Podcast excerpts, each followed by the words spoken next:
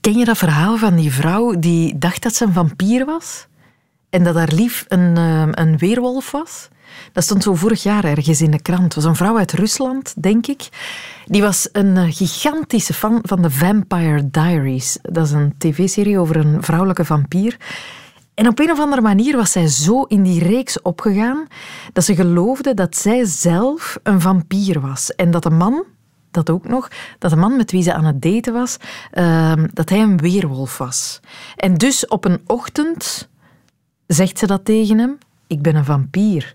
En springt ze op die gast af met een mes om die keihard in zijn, in zijn hart te kunnen steken.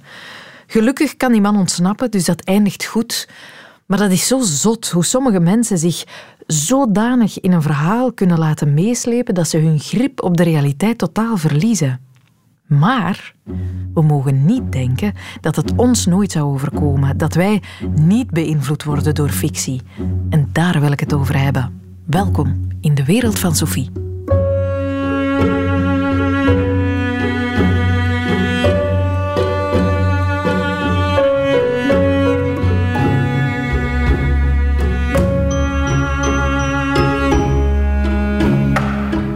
Zo zalig als een goede tv-reeks vinden.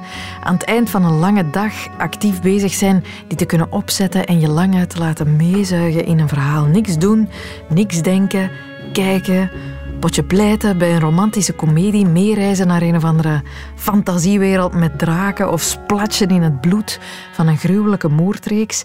En je komt in werelden terecht waar je nooit komt. Dat is ook ontspannend. Hè? Wie van ons wandelt er al eens door een crime scene? Wie van ons moet er vingerafdrukken nemen en de achtervolging inzetten om een gevaarlijke schurk te pakken? Niet zoveel? En daar wringt het schoentje dan. Want we zitten zo gezapig in onze zetel dat ons niet altijd bewust zijn van de clichés en de ja, simpelweg foute beelden die we in die films en in die reeksen binnengelepeld krijgen, die we onbewust meenemen naar ons echte leven.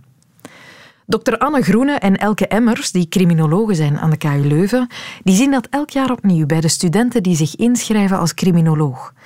Wat ze willen is wat ze gezien hebben op tv, in CSI of zo.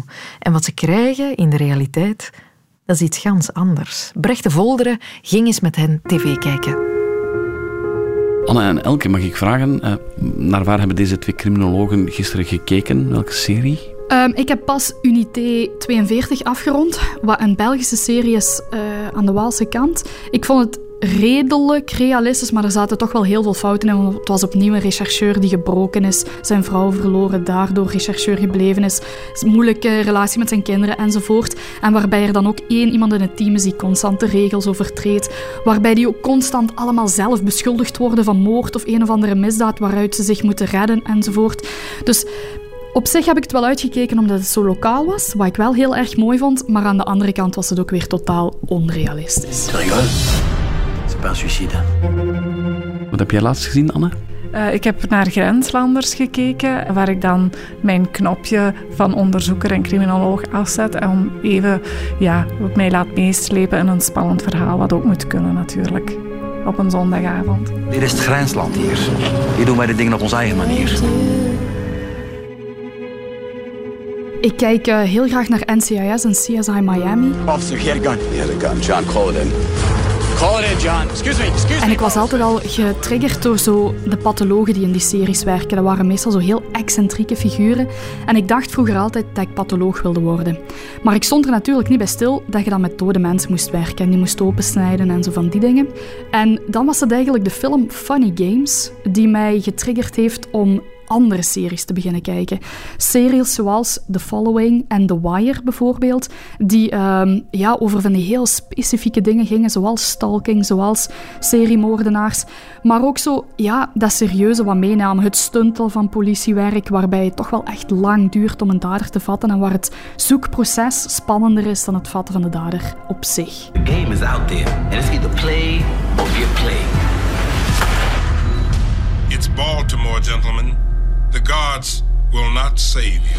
Eigenlijk is dat naast het feit dat het spannend en intrigerend is, is het ook gewoon heel veilig om even uit je dagelijkse realiteit te ontvluchten.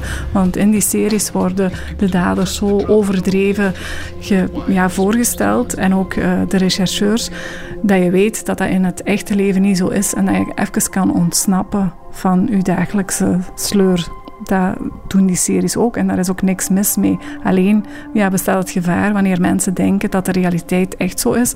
En dat we ook merken dat mensen met vragen komen van ja, mijn zaak is nog niet voorgekomen of de dader is nog niet gevat. Dat mensen die series te veel voor waarheid gaan nemen. Wat hebben we? Zijn vriendinnetje heeft hem gevonden met een damesjaaltje rond zijn nek geknoopt. Zelfmoord. Het sjaaltje zat nergens aan vast. Gewurgd dus? Waarschijnlijk.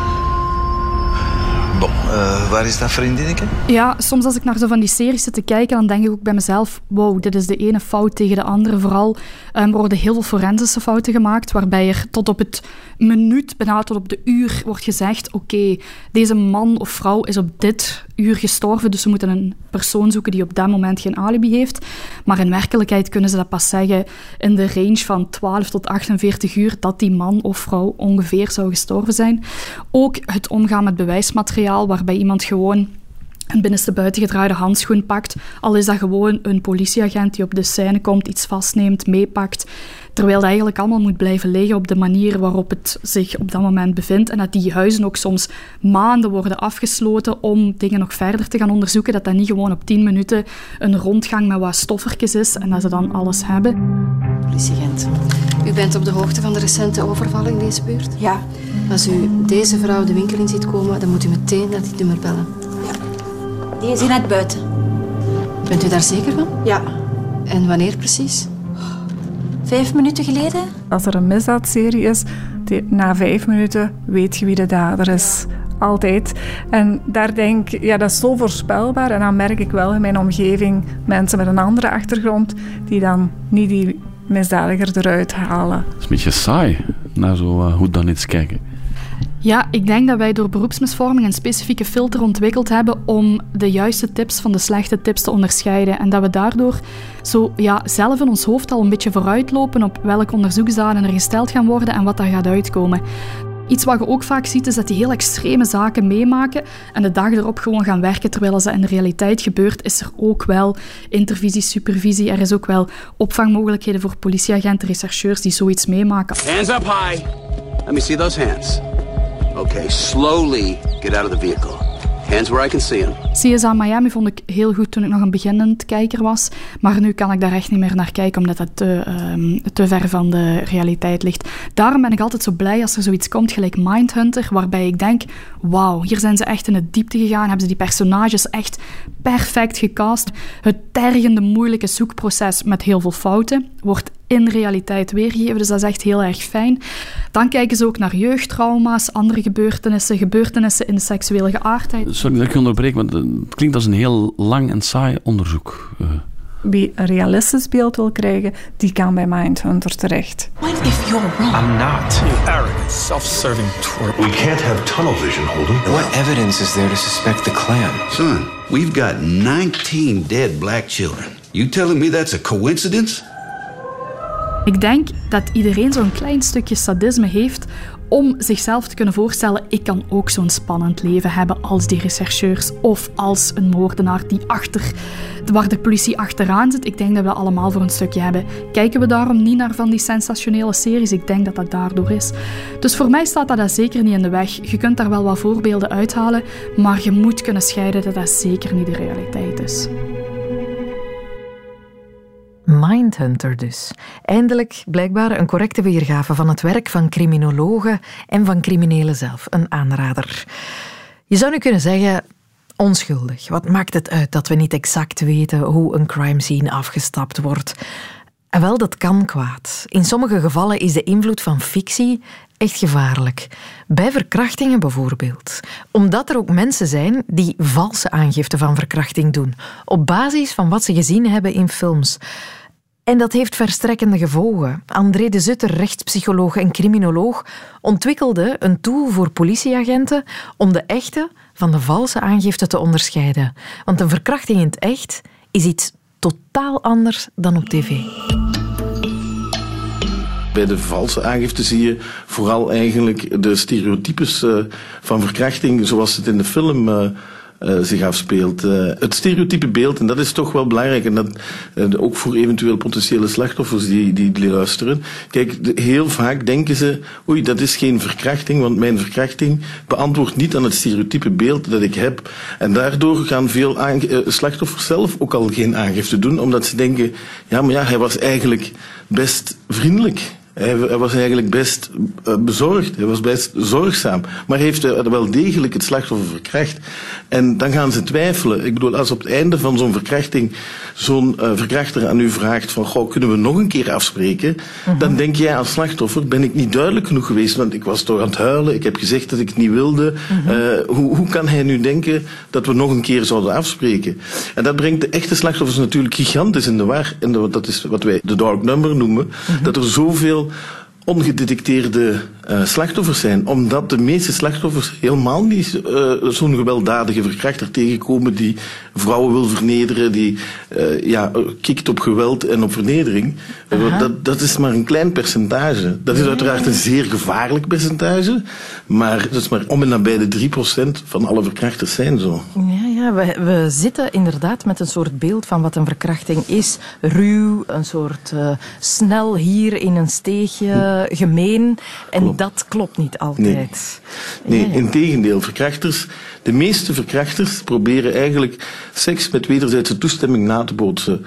En ze gaan een uitgebreid voorspel doen, ze gaan uitgebreid de tijd nemen, ze gaan verschillende posities doen, ze gaan verschillende handelingen doen. En dat gebeurt allemaal in een sfeer die lijkt op seks met wederzijdse toestemming, waarbij het natuurlijk wel heel evident is dat er geen seks met wederzijdse toestemming is. Ja, ja. Dat geeft een totaal ander beeld van, inderdaad, waar ik ook mee leefde, van de verkrachter, de, de geweldenaar, die zich machtig op je stort. Dat strookt daar niet helemaal mee. Nee, dat klopt. Maar dat is natuurlijk die omdat die verkrachters zoveel leed veroorzaken, komen die natuurlijk ook in het nieuws. Dus alleen de rare, uitzonderlijke zaken waarbij verkrachters hun slachtoffers opsluiten, waarbij verkrachters uh, ja, heel veel pijn doen, heel veel verwondingen veroorzaken, die komen natuurlijk uitgebreid in het nieuws, omdat dat natuurlijk nog meer uh, nieuwswaarde heeft. Maar de, de, gemiddelde verkrachting, die in alle stilte gebeurt, bij wijze van spreken, eh, op, op, op, op, op kot, die komen niet zozeer in het nieuws.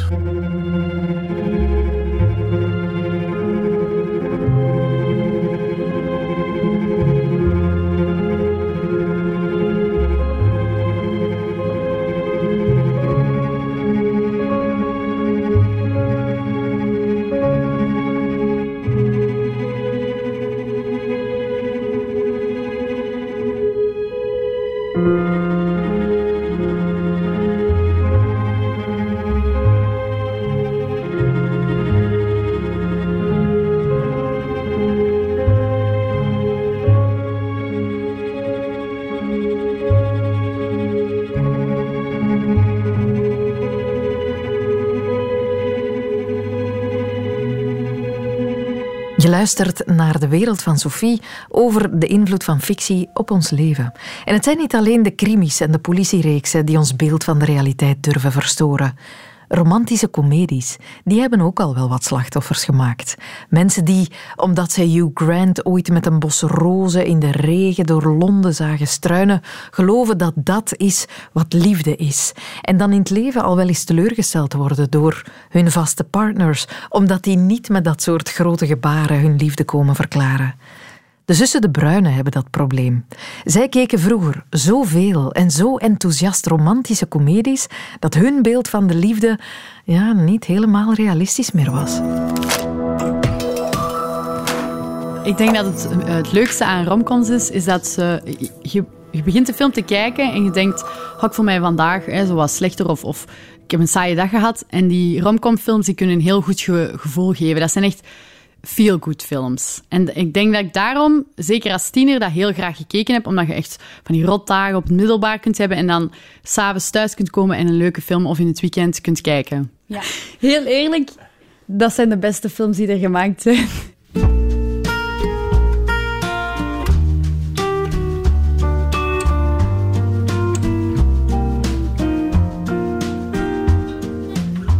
Er is eigenlijk altijd een vast patroon in die films. Je bent een heel simpel, niet opvallend meisje die allemaal struggles doorgaat, allemaal problemen heeft. Uiteindelijk redt er de man u en, en eindigt het goed.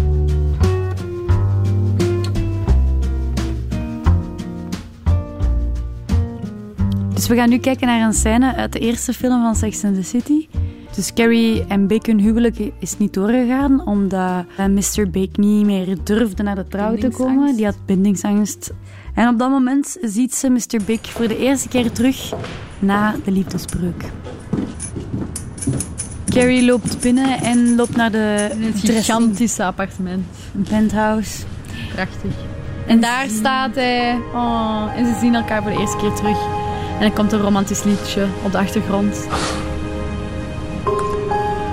I was going to get these to you. I didn't want it to be a total loss. It wasn't logic. It was love. Dat is het moment waar dat je altijd op hoopt op een bepaald moment na een breuk. Ze gaan gewoon terug gelukkig verder.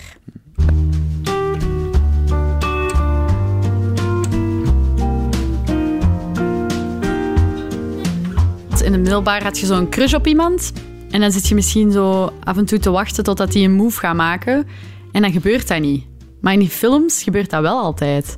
En dan snap je niet zo goed van hoe komt het dat nu niet gebeurt. Je denkt dat je ook zo ene perfecte man gaat vinden die alles voor je doet. Die je hele, helemaal voor zich wilt winnen en daar alles eh, voor gaat doen. Zelfs als, als er dingen misgaan, zelfs als je moeilijk doet. Want dat is ook, hè, ze doen vaak heel moeilijk. En toch, hij vindt dat dan juist aantrekkelijker als ze zo moeilijk doet. How to lose a guy in 10 days. Dat is het. How to lose a guy in 10 days. Daar is zij eigenlijk een journaliste en zij wil, ehm, zij wil bewijzen, of ja, zij wil eigenlijk vrouwen opleiden in hoe dat je niet tegen een man moet doen. Dus dat zijn tien manieren dat je een man kunt verliezen, omdat je dus dat fout doet. En dus zij gaat al die dingen testen bij een man. En uiteindelijk, omdat zij zo lastig doet en zo van, hè, zo van waarom doet hij nu zo, waarom doet hij van die rare dingen, wordt ze steeds meer en meer aantrekkelijk voor hem. My boyfriend thinks I'm fat. And I can't eat in front of him. I can't eat in front of you. You saying I'm some kind of mental person?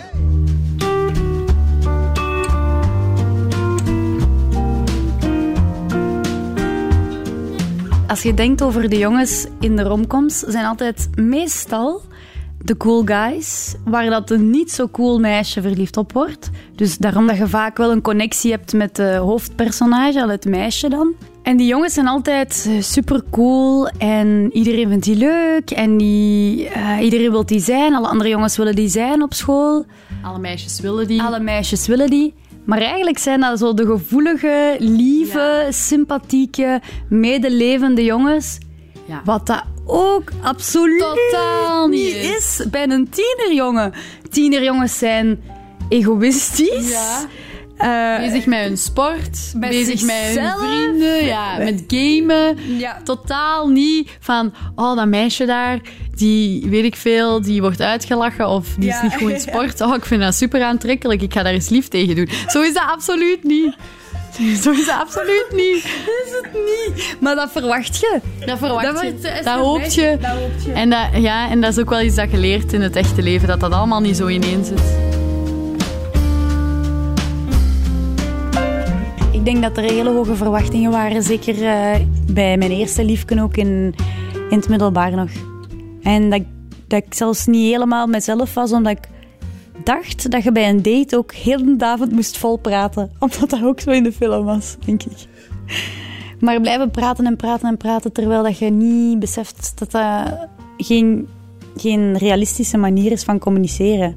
Omdat het zo leuk moest zijn, zoals eh, in de film. Ik heb dat wel wat gehad in leren.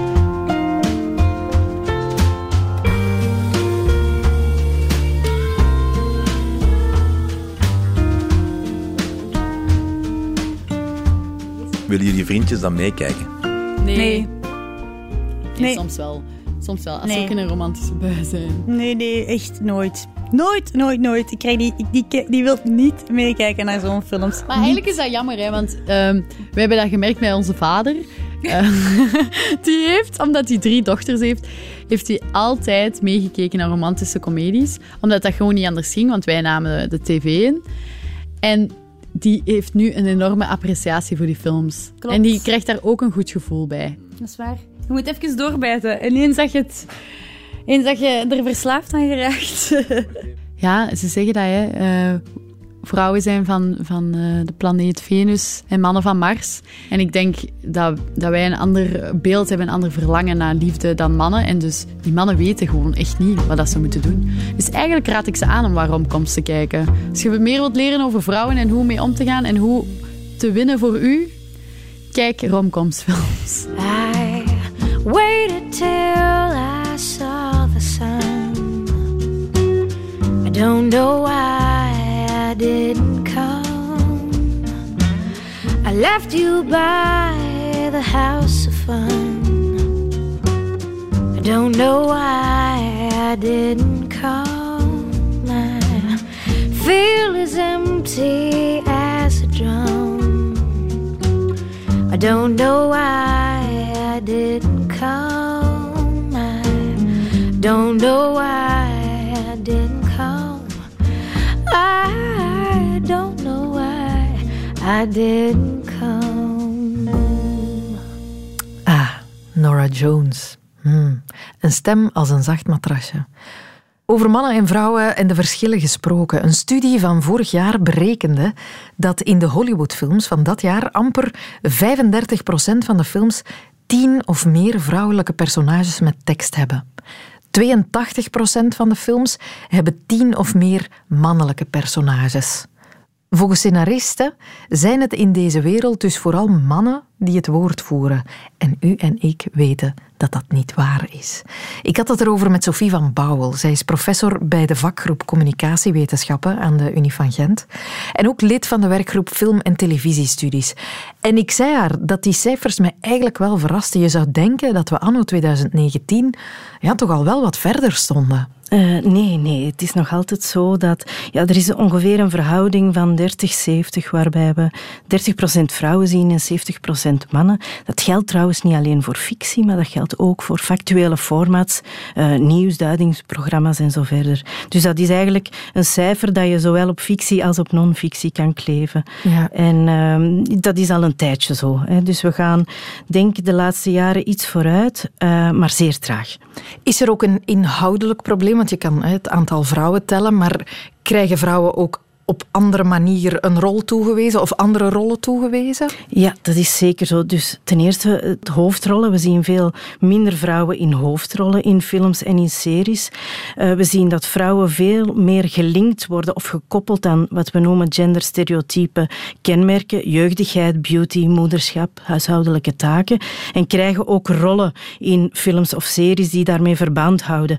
Dus bijvoorbeeld, we gaan veel meer vrouwen zien die bijvoorbeeld uh, voor het huishouden zorgen dan dat we mannen zien. We gaan mannen veel meer in een uh, professionele rol, uh, een beroep, een wetenschapper bijvoorbeeld. Wat nu spijtig genoeg in de realiteit ook wel een beetje ja, zo is. Ja, absoluut. Ja. ja. maar we zien toch wel dat als, als het gaat over uh, het, het, gegeven dat fictie een reflectie moet zijn van de realiteit, dan zien we toch dat we een heleboel mensen niet zien, dat we vrouwen alleen maar in bepaalde rollen zien, dat we ook mannen vaak alleen maar in bepaalde rollen -huh. zien. Dus ja, we zien daar toch dat daar een stereotypering uh, plaats heeft. Hè. Ja. ja. Weten we of dat impact heeft op de kijker? Nemen we die beelden mee naar huis? Ja, ha, dat is een zeer moeilijke vraag. Hè. Dat is eigenlijk een beetje meten, de vraag van 1 miljoen. -huh. uh, nu, media is één van, of fictie uh, in dit geval, is één van die bouwstenen die bijdragen tot wat wij vinden over de wereld, denken over de wereld, onze morele, ethische kaders, uh, wat wij uh, verwachten van wat een vrouw moet zijn, wat een man moet zijn en zo verder. Maar je kan eigenlijk heel moeilijk die impact van die media isoleren. Het onderwijs, uw vrienden, uw opvoeding, de samenleving in zijn geheel en de denkbeelden die wij hebben, spelen natuurlijk ook een rol. Mm -hmm. En het is, ja, soms uh, wijzen we nogal makkelijk met de vinger naar media. En, en distancieren we ons een beetje als samenleving van het zijn de media die het verkeerd voorstellen, hè, maar eigenlijk is er verder niets aan de hand. Mediamakers zijn mensen die met beide voeten in die wereld staan en die fantaseren over mogelijke werelden, over mogelijke genders, over mogelijke hè, Mhm. invullingen die, eh, van jobs bijvoorbeeld, van die mannen en die vrouwen in die verhalen, eh, maar staan wel in verband hè, eh, met die samenleving. Dus ik denk dat we het toch wel in een grotere context moeten plaatsen. Wat niet wegneemt dat het belangrijk is dat er een representatie eh, aanwezig is in die media die divers is en ook genderdivers. Hè. Dat wil Ja, ja. zeggen dat we mannen en vrouwen in verschillende rollen zien. En dat mag zeker een keer heel stereotyp zijn. Hè. Denk eh, aan sitcoms, Mhm. maar het probleem zit hem juist in het feit dat we enkel die uitvergrotingen zien. Ja. En dat, dan wordt het natuurlijk wel problematisch. U ziet wel een evolutie. Ja, ik denk het wel. Ik denk het wel, zeker wel. Ook als het gaat over gelaagde vrouwenrollen. Ehm, ik denk dat door onder andere ehm, Time's Up-beweging, waarbij het ging over het is nu genoeg geweest hè, in die vooral Amerikaanse audiovisuele sector, eh, waarbij we vrouwen te weinig zien voor en achter de schermen ook door hashtag MeToo of meer algemeen het MeToo-verhaal, dat we vrouwen kregen, sterke vrouwen, ehm, actrices zoals Meryl Streep bijvoorbeeld, die, die echt wel een pleidooi zijn gaan houden om meer diversiteit eh, in die sector te krijgen, zowel voor, op het beeld, op het scherm. Wat wordt, wat wordt volgens u verkeerd afgebeeld, los van de representatie dan? eh, verkeerd afgebeeld of misschien gewoon niet afgebeeld in fictie? Er is eigenlijk heel veel wat nog niet wordt afgebeeld, denk ik. Ehm, ik denk bijvoorbeeld als het gaat over eh, vrouwenrollen, zien we toch dat eh, we vaak toch nog verzanden in. in van het ene stereotype in het ander, bij wijze van spreken. Je ziet wel sterke vrouwenrollen, eh, maar we zien weinig vrouwen die ehm, ook onzeker zijn, die misschien niet in alles slagen, die ehm, ja, met heel wat zaken toch... ja, een- moeilijkheden ondervinden, ondanks dat ze toch wel eh, vooruit gaan in het leven. Wat we zeker weinig zien, en dan gaat het over etniciteit en gender, is eh, zwarte vrouwen. Dat zien we heel weinig in heel wat fictie. eh, Ja, zeker in Vlaamse fictie. Ja, absoluut. Ja. Een heldere oproep aan de scenaristen in dit land lijkt me dat. Bedenk eens een fictiereeks over een zwarte vrouw, waarom niet?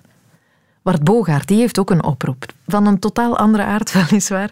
Het gaat niet over iets wat verkeerd afgebeeld wordt. Het gaat over iets wat niet afgebeeld wordt. Of toch hoogst zelden. Namelijk de rugsnuiten. Uit de heupkuchen. Een fax uit Darmstad ontvangen. Of gewoon kakken. Dat is iets wat fictie zelden of nooit laat zien. Is dat het zwarte gat Dat van is het fictie? zwarte gat, ja. En dat is nogthans iets waar jij en ik, Sophie, gemiddeld per week ons 50 minuten mee bezighouden. Of 43 uur per jaar, of toch als we lang genoeg zullen leven, een jaar van ons leven aan zullen besteden. Is waar, een jaar lang? Ja, naar, het, ja, naar het toilet gaan. Kakken, ja. Of pipi doen, dat mag ook natuurlijk. Ja. Maar goed, en nogthans, ja, zoals we allemaal weten, sinds de ronde...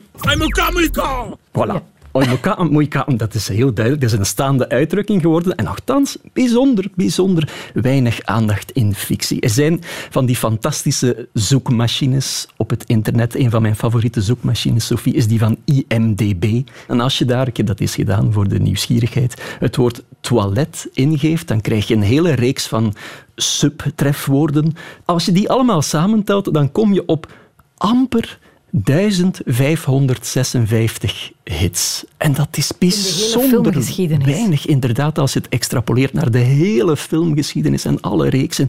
Dat is heel weinig. Nu, iets, eh, iets wetenschappelijker verantwoord voor deze bijdrage. De toiletpot die is voor het eerst te zien als object, de toiletpot, in een Duitse film uit 1924. De Letzte Man heet die film. De eerste keer dat er iemand te zien is, dat er een persoon te zien is, gezeten op zo'n porseleinen pony, dat was in een obscure Franse komedie, geregisseerd door de piepjonge Roman Polanski, over twee kannibalen die een vegetarisch restaurant beginnen. En in het begin van de film... op het toilet. Ja, dat is de scène die we nu horen. In het begin van de film wordt een man dood aangetroffen op het toilet. Ah ja, dat heb ik precies al wel eens gezien. Ja, maar heel vreemd, als je daar goed naar kijkt, die man heeft zijn broek nog aan. Dus, Die zat daar gewoon. Die zat daar gewoon. Aimez-vous les femmes uit 1964 heet die film. Maar dat zijn al heel obscure dingen hè, voor de freaks die ja, geen sociaal leven hebben en dergelijke meer. Maar voor echte mainstream, wereldberoemde fictie ja, moet je nog verder gaan zoeken naar die goede toiletvoorbeelden. Ja, Psycho, eh, 1960, we kennen het allemaal. Hè. Maar een scène die iedereen al lang vergeten is, is de scène die daar onmiddellijk aan vooraf gaat.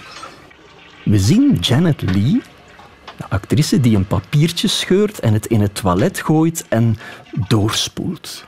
En dat is 1960 de eerste keer dat er in Amerikaanse fictie een toiletpot te zien is en dat er doorgespoeld wordt. En dat was in die tijd al heel wat. Qua tongen beweren zelfs dat de censuurcommissie dat over het hoofd heeft gezien, omdat ze al met zodanig veel andere scènes rekening moesten houden, met op zodanig veel andere scènes hun licht moeten moesten laten schijnen, dat ze het gewoon hebben laten passeren. Maar goed, later zijn er dus nog redelijk wat toiletpotten in beeld geweest, maar altijd in een bepaalde specifieke context. Zelden of nooit in de gewone, banale, betekenisloze context van oei, ik moet hoogdringend, laat ik me even terugtrekken in het kleinste kamertje, zoals jij en ik het toilet dagelijks uh, bezoeken. Heel interessant vind ik dat allemaal. En dus heb ik even gebeld met Hans Roggen. Hans Roggen is de producer van Thuis. Ah, Toch thuis. een reeks die pretendeert dat ze Het de werkelijkheid zo realistisch mogelijk in beeld probeert te brengen. En ik heb hem, ik ben meteen met de deur in huis gevallen, ik heb hem een bijzonder prangende vraag gesteld. Hans Roggen, Frank Bomans, doet hij ooit kaka? Ik denk van wel, maar we hebben dat nog nooit gezien in thuis. Al was het maar eigenlijk omdat er eh, geen toilet is te vinden in het uh, huis Bomans. Ja. Er is geen toilet op de set. Ja, kijk, ik vind dat een beetje een flauw, veel te pragmatisch antwoord. Dus ben ik beginnen doorvragen. Een normaal toilet, uh, daar kan geen camera en een klankman en een cameraman bij. Uh, want dan wordt het een beetje ongemakkelijk, denk ik.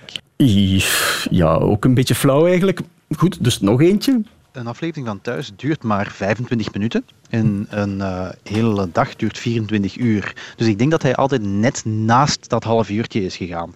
Ja, kijk, dat, dat is al iets Ja, ja. plausibeler. Zo'n aflevering duurt maar 25 minuten. Hè. Eh, Als je en- dan zes minuten moet uitrekken Inderdaad. voor het toiletbezoek van Frank Bomans. En dat maal acht, want er worden wel zo'n zeven à acht eh, eh, verhaallijnen en levens door elkaar geweven Ja. in zo'n aflevering. En je hebt maar 25 minuten. Je kan niet alles laten zien.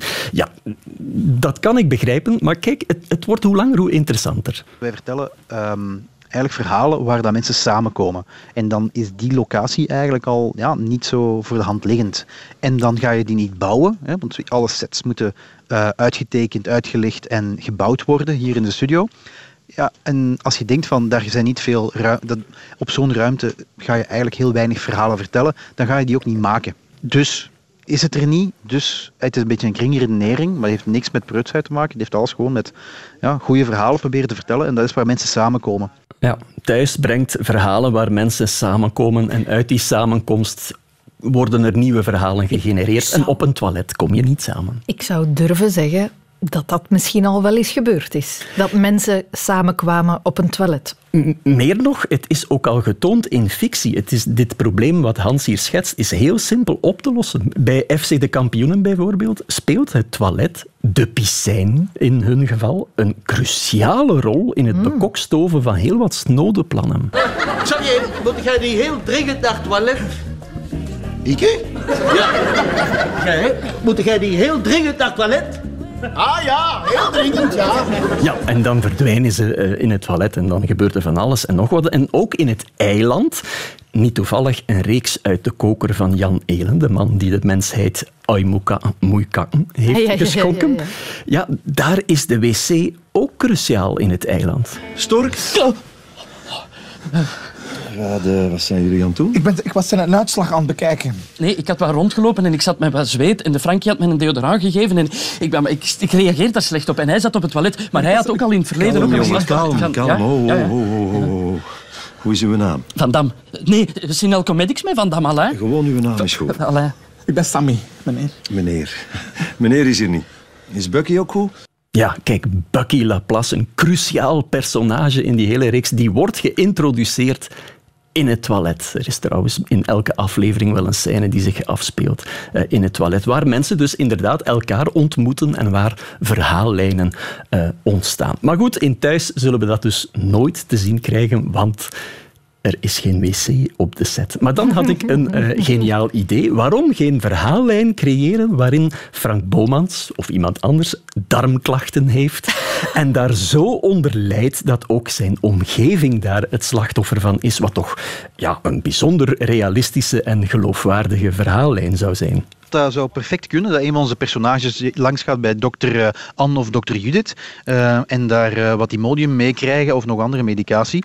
Eh, maar dan zullen we het, laten we zeggen, het ge- gespetter, trompetter niet echt meemaken, maar zal toch eerder op de achtergrond aanwezig zijn. Sorry. Kijk, je hoort het al een klein beetje. Ik heb hem op ideeën gebracht, Sophie, dus we mogen ons binnenkort verwachten aan een, aan een aflevering van Thuis waarin Simonneke en Kaat samen aan de ontbijttafel zitten met een lege stoel waar normaal Frank zit en het gespetterige trompetter op de achtergrond. Waarvoor dank. Kijk, het is nu heel spijtig, maar ik slaag er eigenlijk zelden in om alle afleveringen van thuis te zien. Ik durf er wel eens eentje of dertig of veertig over te slaan. Dus mocht die scène er op een dag zijn, laat het mij dan zeker weten. Wart zal kei content zijn. De wereld van Sophie, at radio1.be. De wereld van Sophie.